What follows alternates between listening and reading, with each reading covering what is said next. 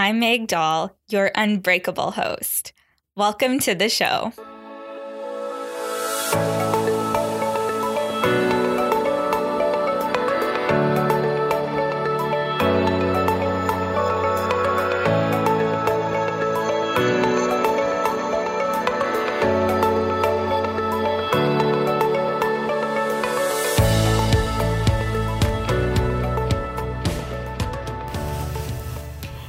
Everyone, and welcome back to a brand new episode of the Unbreakable You podcast. I am so excited about this week's guest because I actually listened to her podcast when I was working towards my recovery from hypothalamic amenorrhea. So, this week's guest is Amy Giannotti. She is amazing. She's a registered dietitian who specializes in hypothalamic amenorrhea and fertility. So I'm really excited to have her on the podcast this week. She was someone that I would listen to her recovery story while I was going through recovery. So it was a pretty cool experience having her on the show this week. And what's even cooler is not no, not only did Amy get her period back, but she is also currently pregnant right now.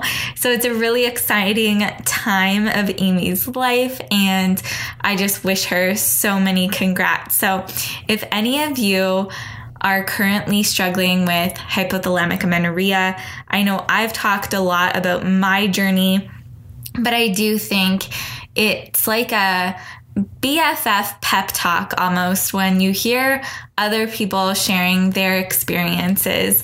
And of course, Amy has different things to share than other guests. We all have different journeys and experiences. And I wanted to make sure I got Amy on the show. And one thing that I really do love and appreciate about Amy's story is the fact that she had to do a lot of forgiving um, of past beliefs that she was holding on to. And we all know that this is one of my favorite things to talk about. This is what I work on with my clients. I'm a huge, firm, strong believer in self forgiveness. It was actually the missing piece of my recovery journey. So, Really excited for you to tune into this week's episode. Thanks again for being here. And if you love the show and you're listening, either take a screenshot of the show and share it on social media or just take a picture of your surroundings. Maybe you're on a nice walk. I know a lot of us are experiencing really nice weather. It's transitioning to spring. Happy March, by the way. I never said happy March. And if you're listening to this live, it's March 4th. So we're transitioning to nicer weather. And I'm actually headed to Arizona this weekend and I will be there for just over a week. So I'm really excited to be getting some Arizona sun, soak up some vitamin D because we all know I'm in the middle of Canada here and feeling very deprived of outside time. so, really looking forward to my trip to Arizona. But, like I said, if you are listening to the show and loving it, don't forget to take a screenshot or post a picture to Instagram and tag me at I am Meg Doll. I love chatting with you over on Instagram. And if you want to chat even more with me and become part of our podcast community, just hop over on Facebook. You can find us on Facebook, the Unbreakable You podcast crew over on Facebook. And I really love the community we have forming there. We have over a hundred members already and we keep growing every day. So Thank you to everyone who has joined our group over on Facebook. I just love our little community. So, more chats to happen over there, but let's cut over to today's episode with Amy. Hey, Amy, welcome to the show. I'm so excited and honored, really, to have you on the show with me today. It is a pleasure coming to speak to you. Thank you so much for having me. Yeah, well, you don't know this about me, but when I first started, well, I guess not like when I first started, but throughout the year that I was working towards getting my period back, like I had started to work towards getting my period back in August of 2018 and then I got it back in August of 2019 and throughout that period is when I actually found you and your work and your podcast. So I started listening to your podcast and um, your first couple episodes are really really hypothalamic amenorrhea specific sharing your story and things like that. So it was super cool to listen to your story and get to know you through your podcast. And now here we are. We're both um, women with our periods and we're like sitting down on my podcast. So I'm super excited to have you on. Thank you so much for joining me. And that was a long intro on my part. So why don't you introduce yourself to our listeners and let them know a little bit about yourself? Sure. Well, in the past, I think I would start off by listing all of my qualifications because I, you know, believe that that's who I was. Um, you know, a dietitian, personal trainer, strength and conditioning coach, running coach, yoga teacher, and all of that. And that kind of gave me this sense of um, identity and I know, made me feel good that I had all these qualifications. But now I probably try to avoid introducing myself just with my qualifications because that's not truly who I am. Um, so my name is Amy Giannotti. I am a dietitian. that's a big part of what I do. I'm not a dietitian who prescribes meal plans. I would say the way I work with my clients is helping them to heal their relationship with food. I believe your relationship with food is so much more important than any diet you will ever follow. Um, and my journey to heal my period after seven years gone missing has definitely changed the way I go about my whole life. Um, the way I practice as a dietitian, it totally transformed my business and it's made me a much more, as corny as this sounds, a much more like spiritual person. Like, you know, if you met me five years ago, I was Amy the runner or Amy the triathlete. Um, you know, that really determined, hardworking girl. But um, now I would say I'm very different.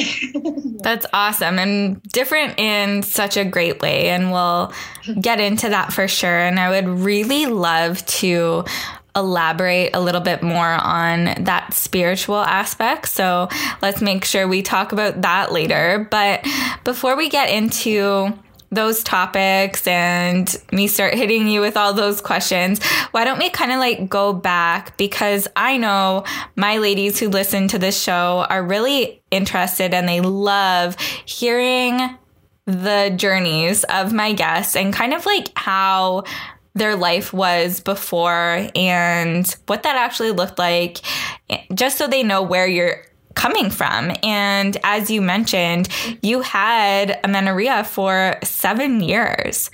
So take us back.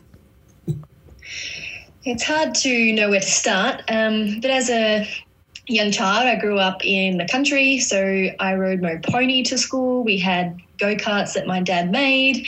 Um, on the weekends, I would spend at my grandpa's farm or trying to collect bugs and things like that. so um, uh, a pretty happy kid. Um, really, really close with my dad um, throughout my whole childhood. Um, my mum and I's relationship was a little bit different, and uh, in grade six, mum and dad broke up, and that was a bit of a surprise. That um, you know, coming home from a holiday, and mum decided that um, she would pack up. So that was significant for me, and then um, as you know, mum and dad broke up and doing the dads every second weekend and Wednesday kind of thing. Um, that was challenging because I was just going into high school then. It was a big, you know, uh, change. And I never really felt that my mum kind of gave me any attention. So, you know, she had a new boyfriend and all those kind of things. And I really struggled just not getting attention, I think. And I really um, you know, didn't get along with mum so well. I think that was fueled with the female hormones going through puberty and just wanting to rebel. But then in year nine, when I come home from school one day with my sister, we came home to see that mum had packed up and she was leaving to go to South Australia with her boyfriend. And um, she was planning on just taking my younger brother and um, my sister and I were staying there and obviously just going to move in with our dad. So that was another big milestone for me in my life and really had a big impact. And at the time, I thought that it wasn't so bad and, you know, felt more sorry for my younger brother, thinking that it was harder for him because he was torn between both of us. And because I was more older, I was more mature and able to understand things. But um, I realized many years after that that belief um, that I'm not special enough really started to drive unhealthy behaviors, and that came from yeah, just trying to prove that I was special. So it had some good some good things in that I worked really hard at school and um, in sport and things like that, but um, it kind of went off the edge of healthy, and um, I do definitely um, recognize a time where I was you're really ignoring my body, trying to strive for this really lean physique and pushing myself really hard in exercise. And that became kind of like very addictive. You know, I never felt like I had control. So controlling my body and controlling food was a way I got a sense of control. Um, when mum left and the way mum kind of ignored me, I didn't feel like I had control, and um, food and body kind of gave me that. And then um, I I became a well, went to university, so I moved to Melbourne, so to the city. Um, yeah, studied to be a dietitian, which took five and a half years. And during that time, I studied on the summer holidays to become a personal trainer. Um, so at the age of like 20 or something, I was already running my own business, which was awesome. I absolutely loved it. And I think, you know, because I I was in the area and I was very determined and I loved eating healthy. Um, so a lot of it come from a good a good place of trying to be healthy, trying to be fit. It was you know trying to perform well in exercise related things, running and so on. And I was really good at it, so I was getting um, praised and um, because my body was so lean, I was getting a lot of uh, I suppose attention from that and a lot of opportunities for like advertising, modeling kind of things um, for fitness and sporting brands. So I never really felt like I was doing the wrong thing or doing something so bad um, in that I didn't have a period for a long time, but part of me just thought that was because, you know, I was fit and fit people don't get periods and, you know, didn't see that as much of a, a problem. And even doctors and specialists would um, kind of not be too concerned. They just kind of said when you want to have children, just slow down the exercise. You might have to put some weight on and you, will get your period back. Um, but there was this part of me that knew that something wasn't right. But I think I just didn't want to address that. I was doing so well in other areas of life that I just kept putting that to the back burner and just ignored it. Um, and then I got into triathlon and I exceeded really well in triathlon. I made the Australia team for sprint distance, Olympic distance, duathlon, and half Ironman. I was going like crazy and that just like so obsessed with my training, but I was going well, but it was getting a little bit um, unhealthy in that I was putting it first before everything else, before my work, before my relationships, before family and friends and those kind of things. And needing to fit in my training became very um, stressful. And then the the one big milestone for me was during my triathlon training when I had made the Australia team and I was um, training for the world champs in Chicago. Is I had a dream, um, and in the dream, I got a call from my dad, who I've always been really close with, um, from Ballarat, and he said, "I'm coming to see you and your baby." I can't remember if it was a boy or girl, um, but I remember just feeling this shock like, oh, I've forgotten about my baby. And I've been so busy training, doing all this, you know, running, cycling, swimming, and, and whatnot. And I forgot that I had a baby at home. So I remember trying to get home and I was feeling so exhausted, like I was like, had concrete legs or something, just trying to get home. Um, I must have just been feeling so fatigued. And then I got home and I remember thinking, like Lucas will be on his way as well, my husband. And then I saw my baby in its little um, bassinet and I looked down and I just saw how emaciated he or she looked. And I just had this immense guilt. I just felt so bad. Um, and I remember thinking, you know, Lucas is going to kill me. Not that he's going to kill me, but just that, like, what have I done? I've been so selfish. I've been out training and I've got this baby at home. And then I picked it up and I tried to feed him or her, and I had nothing to give. I had no nutrition, no life or energy to give. And it was like the baby's life was just you know, disappearing in front of my eyes. And then that's when I just had this horrible feeling. And then I cried, and then crying woke me up. And from that moment, I never seen triathlon and my training the same. I woke up saying out loud, What the hell am I doing? So after then, um, I actually ended up cancelling my. Uh, my spot in the Australia team, and I already had my tickets and accommodation booked for Chicago. And just like it took a, like a little while, but um, I just the, my obsession with training was not the same. It was instead of needing to do 100 k's on the bike because that's what my coach prescribed, I was kind of like, oh, 95 will do. but before I was like, I have to do 100 and a bit more, you know. And then I was yeah. So it took a little while to come to the decision that no, I just don't want to do this anymore. And um, I spoke to my best friend about it and um, also my dad. And my dad was actually really helpful in that transition. Um, I told him before I actually told my husband about it because he'd get really excited that I wasn't doing it probably. But I said that I was, you know, wanting to do the triathlon or wanting to like wanting to do it, but feeling like I should restore my health and those kind of things.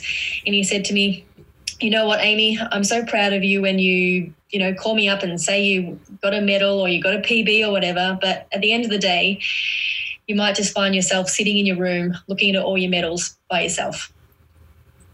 And I was like, yes. and he's, you know, he meant that in a very kind and caring way, but it was another like, I needed to hear that. and like what what am I chasing? Like I was chase like I was chasing um, triathlon or this way to just really push my body. It was a way to kind of like almost numb out or really show myself I'm special, prove to myself, prove to other people. But every time I finished the race, it never felt as good as I thought it would that was a long story. oh my gosh. No, thank you so much for sharing all of that. I am filled with shivers right now. And when you were sharing your dream with us, I like welled up with tears. That was so emotional for me. And I bet that now, like you reflecting back on that, that's pretty spiritual itself and quite a like an awakening for you. Um very like pivotal moment obviously. Um and also that conversation with your dad. Wow.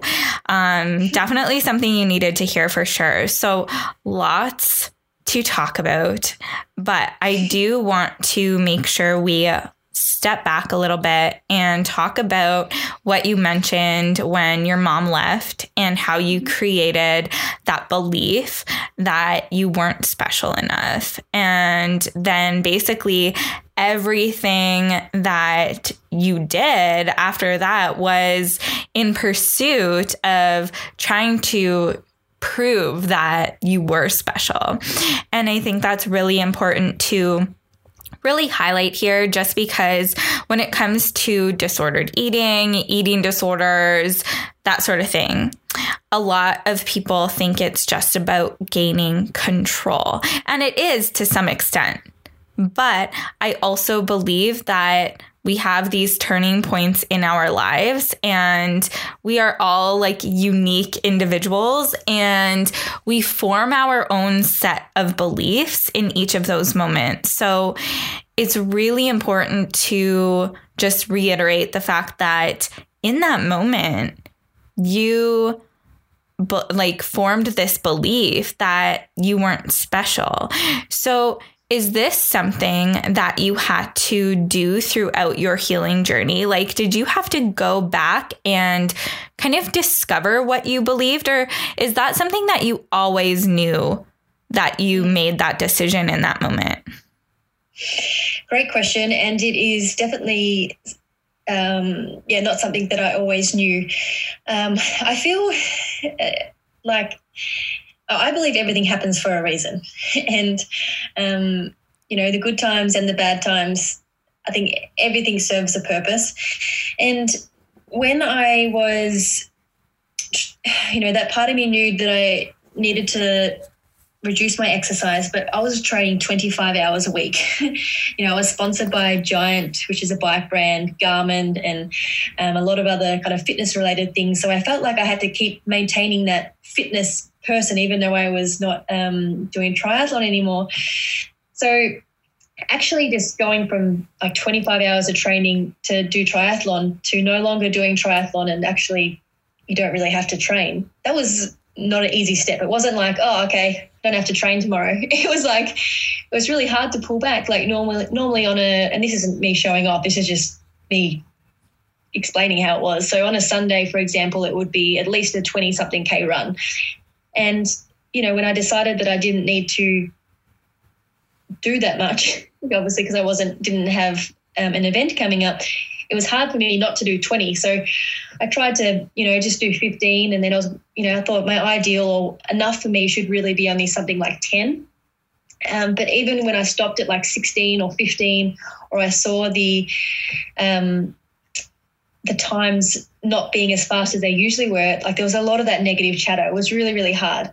And then from that kind of knowledge of knowing that letting go of training is really hard, um, which wasn't helped because I was involved in other kind of paid opportunities where I was filmed for doing exercise in all of these, um, I guess, part of this gym franchise which I'm involved in, which is which is great. But um, because my body was getting filmed and I was the fitness, the face of the fitness, that was you know eating that ego. It was so it was even harder to like let go because I was like, oh, what if people see me and they don't, I don't look fit anymore and all that kind of stuff. So it was really hard um, at the time. So I decided to, so I was doing yoga um, as well, and I knew that going to yoga, it kind of felt like this coming home. Um, I hated um, Shavasana because it made me feel guilty and really struggled to, to lay down in that moment. But even though that was really difficult and often I would actually just leave the class, there was something that kept bringing me back to yoga because I knew that it had something for me. So, you know, of course, when I first started going, I was just trying to do the handstands and the splits and the wheel and all this really like intense stuff and, you know, hoping someone's kind of watching me or something or, you know, trying to do the best one in the class, just, you know, my personality. but um, then I realized it wasn't about that that I was enjoying. It was something else that was I could tell was good for me. So anyway, that set me up with the journey to decide to do my yoga teacher training. And I did not know what I was going to get out of that. I thought it was just going to be another qualification, but I kind of knew that there was something in yoga that I wanted to learn, and I was really interested in the yoga philosophy and just understanding it a little bit more. And to be honest with you, my main intention to doing yoga and studying yoga and doing the teacher training was to help me, or was the hope that I will like yoga so much that I won't feel like I have to run as much. That's just being honest. I was like, that might help me to not feel like I have to run because I know that running every day and doing all this intense exercise isn't helping me, but I find it so hard not to. Like I feel so like anxious and guilty, and I, yeah. So I thought maybe if I find something else that I really love, then it won't be so hard. Um, that didn't happen exactly like that. Um, it wasn't until a while after that I was actually able to really let go of the exercise. But there was one significant point, and this is, you know, the where I was trying to get to is during my teacher training, we went to Bali for this um, immersion part of the yoga teacher training. And on the first day, um, we had a, I think it was like a two hour or two to three hour yoga practice, which was pretty intense, but it wasn't so intense physically because I was quite fit, but it was just like almost mentally a lot. and in that shavasana on that first day, I bawled my eyes out. Like I couldn't believe I was crying because I was kind of making fun of people who, you know, people were saying, "Oh my god, you're going to go on this yoga teacher training course and everyone's going to cry." I was like, "Yeah, what? Don't think so. That's not going to happen to me." And then on the first day, that was me like tearing up. But what got me in that moment was this like message or it was I can't even remember exactly what the yoga teacher was was saying, but it come up to it come up to me just in that moment that um, I'm not special enough. And that it all just kind of unfolded, and I was like, "Wow!" and then the actual crying was like a release. It wasn't like it was an it was like something I'd been holding on for so long, just letting go. Um, and then we did another really powerful exercise a few days after that. Um, it was a guided like meditation where we end up writing a letter to our younger self, pretty much. And um, the letter that I wrote to my younger self was, "You are special." And it was just a, yeah, long story again, but hopefully that illustrates the point that you were asking. Yeah. Hey, we love long stories around here, so don't apologize whatsoever.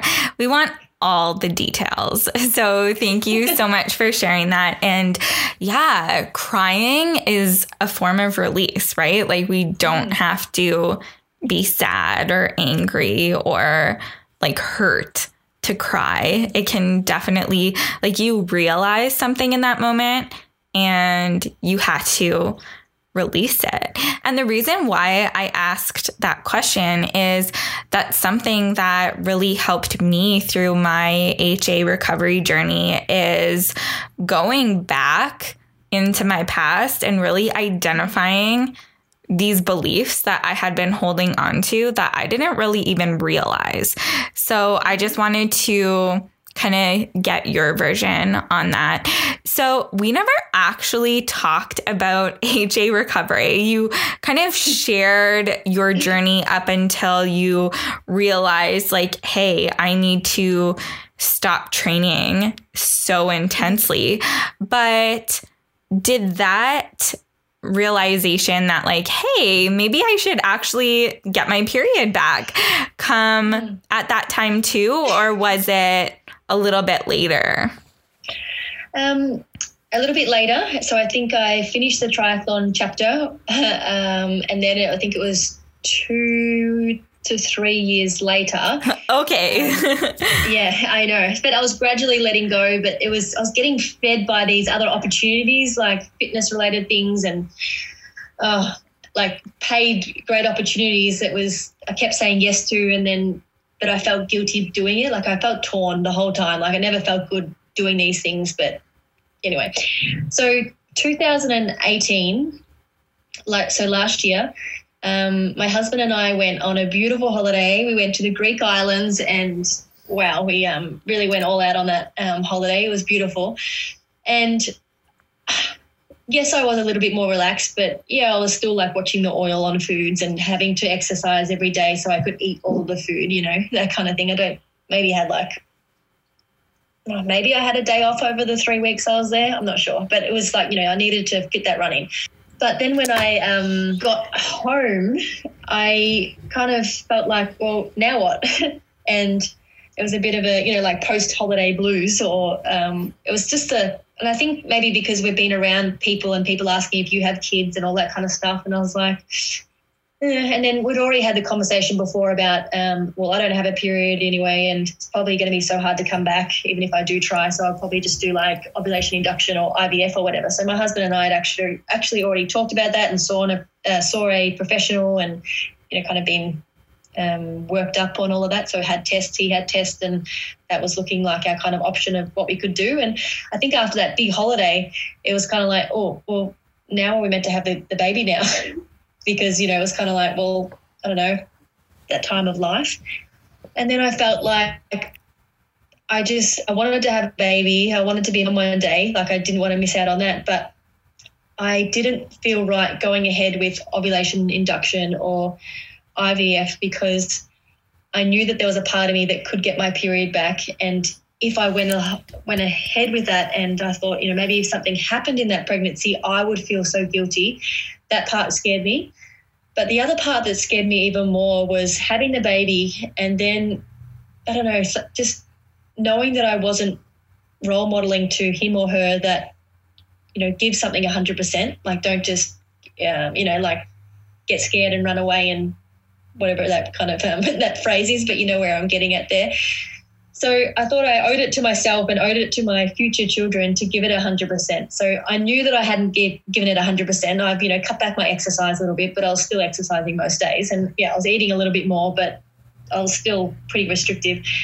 So I thought I wanted to give it what I thought was 100%. Later on, I heard through, um, you know, the no period now what they called it all in. But for me, I was like, I've been giving it like 95% maybe, which wasn't really 95%, but um, I wanted to give it 100%. And I thought, even if I don't get my period back, at least I'll have that peace of mind that I know that I gave it my, gave it my all. Mm-hmm. So that was July when I got back from the trip. And I made that decision right then, and I actually filmed a video of me just as a bit of an accountability. And then I, um, another thing is I had this filming opportunity that was booked in ages before for um, a gym, which was a great opportunity. But again, it was me like doing exercises for two weeks and getting filmed, and um, the videos are used on all of the gym franchises across the world. so I couldn't actually pull out and whatever at, at, that stage. And I still wanted to do it. And at that time, I felt like I still needed to exercise so I could do it because I was like, oh my God, I can't be like putting on weight there or I won't be able to do the exercises, which is actually untrue. I would have been fine. But so July, I decided to start taking actions and I actually called it like stage one, stage two, stage three. I don't know, that's just how it worked for me. Um, so my stage one was cutting back my exercise and eating more. And then stage two was after I've done the filming, which was actually letting go of the exercise, which was super hard. Um, or not letting go fully. I went back to only two strength sessions a week, and I thought that was like nothing. And um, I did some challenges throughout that, which I just kind of made up myself, which was like a diet challenge where um, for seven days I tried one new food that challenged a food rule, like a food rule of a um, type of food, the environment that a food was eaten, or even the time of food. So it was like having a banana cake for morning tea, or um, you know things that were just like things I would never do. and then I did also an exercise detox, which my husband got involved with as well, um, where my challenge was to try one new activity every day um, and no exercise as well. So I had to do one new hobby or activity each day for 14 days was the plan. Um, to help me kind of like increase my fun box or hobbies box because the only thing that I knew that made me happy was exercise. So that's why it was so hard. So I thought, okay, I'm going to set myself a challenge and build up my toolbox or whatever. And I did things like singing lessons and did some drawing. And um, then one day my husband actually surprised me for a helicopter trip and we went on a winery, um, winery trip. So that was amazing. Um, but I think that was like day five or so. And then the next day, um, maybe because I had a few drinks and because I hadn't been having my vegetables, um, no, I think it was more because I just started to relax. Um, I ended up getting sick. So I had the the flu, so influenza A, so which is a pretty bad flu, and I was knocked out for it was close to a month to be honest. So that actually helped, you know. And as I said from the beginning, I believe everything happens for a reason, and um, so that helped me to let go of the exercise. Um, but then as soon as I was getting better again, I still was trying to do those two gym sessions. And then I decided, I asked myself, um, this was about October, November, and I was like, what else do I have to give up? Like, what else do I have to learn? Because I felt like I'd already learned and healed so much. I'd put on all this weight um, you know, I thought like it's not like I'm too skinny or I haven't got enough body fat. It's not like I'm not eating enough. I'm like, what else do I need to learn? And I think I needed to learn that I don't need to exercise. Like exercise is a fun thing or part of what you can do, but it's not who I am. So actually letting go of the exercise. Um, and I thought, well, I don't know how long it's going to be for, but I think that's how I really need to give it 100%. So I stopped all exercise you know, because I think I still had to go to the gym to maintain my toned muscles or something like that. Once I let go of that, um, I actually got my period in three weeks, or two to three weeks. So I must have ovulated and like days after when I just let go, like that let go, like, okay, surrendering. I'm don't need to exercise. And that was the hardest thing for me to let go of the exercise. And then when it come back, it was yeah, that was the happiest moment of my life. oh, yeah. I honestly, I mean, a lot of amazing things have happened, obviously, in your life and in my life. But getting our periods back, I'm sure you and I can agree that that was like the best day. You know, like probably you're married, your wedding was probably an amazing day. I like meeting my boyfriend. I remember that day. It was an awesome day. But like getting my period back, not sure too many things can beat that ever. Yeah. It's, yeah, because it's just so much that you've achieved. And I know that, like, actually seeing blood is not really the ending because you're getting all of the recovery as you go. Like, pretty much, you know, that first time you ovulate is like should be something to really celebrate but you know obviously a lot of people don't know that they've ovulated and then they get their period maybe 10 14 days later. Um, but yeah that was and there was a bit of a i'm going to be honest um, i don't think you had this uh, what we call it challenge. Um, but i did get that period back for it was only like a few days of spotting like two days of light light bleeding which I was like, where did it go? um, but I was like, it's still blood. It's the first time I've seen blood in like seven years. I'm going to be happy with myself. And then um, 31 days later, I had a proper big one. And actually, then to be honest with you, I I think it was because it was summertime and my it was I don't know.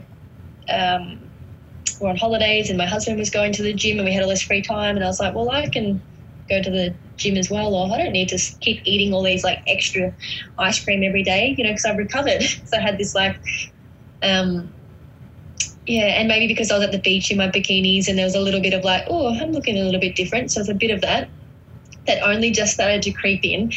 Anyway, I started to reduce the food I was eating. So I still like having all my main meals and snacks and so on, but I was being a little bit uh, restrictive, let's say, with the oil, and I wasn't having like ice creams and heaps of breads and all those kind of things as much as I would when I was trying to recover. Um, and I bumped up my exercise as well. I think I went up to four sessions a week. So I was doing three strength sessions and then one cardio. And then it was three or four months later, and I still hadn't had a period. so I learned that, you know, I, I learned my lesson definitely. Mm-hmm. And I will say, when I went through that kind of three, four months, I had this feeling like, oh, that feeling I had when I was was recovering, going through my recovery journey, and when I had recovered was like magical. It was like I felt so happy. I've never been so happy in my life, and now I kind of feel like I'm back to where I was, like a bit like my old self. Um, and I was like, oh, maybe it was just like a honeymoon stage, and it's not always going to be that great. So I was a bit disappointed. But then when I made the changes again that I needed to, and it was probably just like a little relapse, or I don't know what you'd want to call it, but it definitely wasn't a full relapse, but it was just a bit of a, a reminder. Yeah. great, yeah. Great, grateful for that. And, um, yeah, I just cut back my exercise again, started eating more, and then I actually ovulated and I felt pregnant. so, yeah, um, I did actually end up having a miscarriage at almost seven weeks, but um, that was another one of the most happiest times of my life because I was so proud that my body could become pregnant, to be honest. Yeah, yeah, definitely. So, thank you so much for sharing all of that with us. And I'm really happy that we kind of touched on like life after HA recovery too, because I feel like I haven't really talked about that all that much on the show yet, right? With my guests, it's like tell us your story. I want to hear kind of like how you got your period back. And then I got my period back. So I'm sharing my story of how I got my period back. But it's so important to talk about the realities of life after your period and how you really can't change things so significantly. And I really like talking to women about that as well. Like when we get our periods back, that's not a like golden ticket or a free pass to start eating less again and start restricting again. So I like how you said you got that little reminder from your body to kind of like, hey, Amy, start nourishing your body properly again and maybe like don't exercise so much. So, thank you so much for talking about that. And I'm actually really happy to have you on the show for multiple reasons, of course. But one thing that I know my listeners really struggle with is the actual giving up the exercise piece. And for me, I actually worked on that like years ago like 2013, 2014. So I've been really comfortable with exercise or not exercising. It's just kind of like a, I really love doing it, but I don't need it. So when I was going through HA recovery, it wasn't that like obsessive thing that I had to deal with. So, for those ladies that are listening to us today that are struggling with letting go of that need to constantly be exercising or that exercise obsession, what would you say to them? What were some things that helped you um, really let go of that? I know you mentioned that challenge. That sounds like an awesome idea for people to get started for sure. Yeah, so I think expanding your fun toolbox or hobby toolbox, because a lot of the time when we've been so dependent or using running all the time, that like it goes as a priority over anything else. So you're not doing any other fun stuff because exercise comes first, and then you're normally pretty tired afterwards anyway. And then you're thinking about, you know, maybe working, eating, sleeping. So a challenge like that could be five days or one week or two weeks of trying to um, find a new activity every day. And you know, some you might enjoy, some you might think that that was really boring. I'll never do that again. but just help you to um, think outside the squares because I think you think the only thing that can make me happy is exercise. So, and then the next thing is the only way I thought I could manage stress was exercise, and that's a big one that I noticed with a lot of my clients as well. That um, you know they this time is really stressful, and you know they're having to maybe eat against their food rules and eat scary food or watching their body um, change and all these kind of things. So their outlet is exercise and yeah, for me, my only stress coping mechanism was exercise. So then I learned meditation and I actually invested time and money in a meditation mentor. I thought I've already got enough qualifications. I think I just need to find someone who I look up to. And she's, this lady is beautiful. She's like 60 something, a lot of um, wisdom and knowledge. And um, I used to just go to her house once a fortnight for an hour, uh, two hours, and she would just kind of teach me. And um, that plus I did my own study in acceptance commitment therapy, which is kind of mindfulness stuff as well. So that really helped me build another tool and a better tool for me for managing stress. So every day now, I do a mindfulness practice. I do it after breakfast and before I check my phone. And because I do that every day, I don't need to exercise. Um, and there's so many benefits of mindfulness, of course, but um, I think developing some other fun things in your life that um, don't mean that you have to rely on exercise. Number two, um, develop some other coping or stress coping mechanisms. It might be journaling or um, meditation, obviously, is fantastic. Um, and I think the third one is really looking at your identity because for a lot of people, it's like, you know, I'm a runner or um, I'm the fit girl or I'm the CrossFit girl or whoever you are. Um, it's that, like, that's who I am. So it's going to be a journey of self discovery. And it could be just asking yourself questions like, well, if I'm not a runner, who am I? or, um, you know, who am I? Who's, who is that part of me that is always there?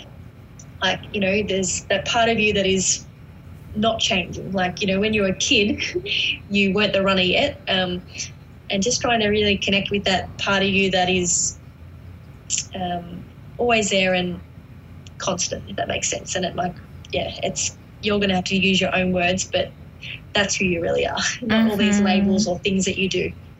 Yeah, those are some great starting points for our listeners. Thank you so much, Amy. And honestly, I could keep talking to you nonstop. So I really want you back on the show someday for sure. Um, but as we're wrapping up, um, can we talk a little bit about the spirituality part of things? Like, how did that work into your recovery? What did that look like? And how did that actually? help you? Obviously, you mentioned the yoga that brought in a lot the meditation, anything else that was really helpful for you? Mm. Well, I love learning. Um, so I studied obviously yoga, which was um, very valuable. Um, and they've got the you know the spiritual side of that or the uh, philosophy side of that I found very interesting and you know that goes back to I can't remember how many BC um, uh, you'll have to test me on the exams again um, and so that was significant and opened me up to like meditation but then I also did training in acceptance commitment therapy and also intuitive eating um, with Evelyn Tribole. So I think they were all really valuable tools. And I only went on that pathway because I had so much interest and I was just so gravitated to like um, understanding more. and I think the biggest tool that I've got is to know that there is that part of me that is my physical body, like my heart, my lungs, my arms, my legs, my fingernails, my nose, all that kind of stuff. So that part is my physical body. And then there is this part of me that is my mind, and that's all your thoughts and feelings. Sometimes you can think of your thoughts as kind of like a radio channel or, um, you know, just dialogue, or sometimes your thoughts are like images. But then there's that part of you that is your observing self. So that part that is always there. So, like the observer or the witness. So, through a mindfulness practice, it's kind of just tapping into that part. Um, and when you can tap into that part, which obviously takes practice, it's a very peaceful um, um, state. Uh, it's hard to explain what what what it feels like unless you're um, practicing, but um, it helps you to identify that thoughts aren't the truth. Um, and a lot of people kind of go through life thinking that they are their thoughts. Like imagine kind of like your hands are your thoughts and your feelings. Um, it's kind of like walking around or going through life covering your face with your hands. Like all you see is those thoughts and those feelings. So just noticing that they're just thoughts. They're not like, you know, they come and go. Um, yeah. Yeah. that answered a bit of your question. Oh, yeah, for sure. Absolutely. And thank you so much for sharing so much of your story and what has helped you throughout your journey. And it's so amazing to see where you are now. And I know before you and I hit record for this episode, we were like talking about this amazing sandwich that you just had. I saw it on your Instagram stories and it just looked so good. And I thought that was worth bringing up just because there's so many women that are listening to this show that are probably just would love to eat a sandwich, but those food rules are preventing them from doing so. So I just kind of wanted to give a glimpse to everyone what's possible when they are recovered, right? And that you really can, even if you're not recovered, like that's how you start. Just start allowing yourself and giving yourself permission to eat these foods that you truly want. So, thank you so much. And um, I have another question for you, one that I ask all of my guests, and that is what does it mean to you to be unbreakable? Oh, unbreakable. Um,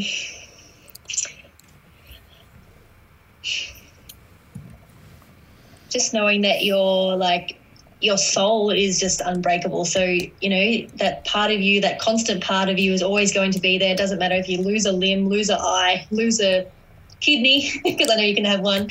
Um, but you're unbreakable of that part of you is, you know, you connect to that part of you that is always there. Mm-hmm. Yeah, very similar to what we were talking about before. I love that.